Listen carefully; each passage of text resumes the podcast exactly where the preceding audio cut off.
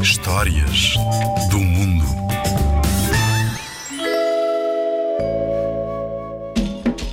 Esta história conta-se na África do Sul. Há muito tempo havia um babuíno arrogante que se autodenominava o Senhor das Águas. Ele vigiava uma das únicas fontes que não secava durante todo o tempo de calor. Um pequeno poço, na verdade, e impedia que os outros animais bebessem de lá.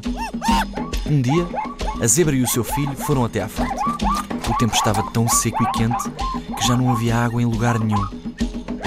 Quando iam beber, uma voz gritou: Saiam daqui! Eu sou o Senhor das Águas e esse é o meu poço.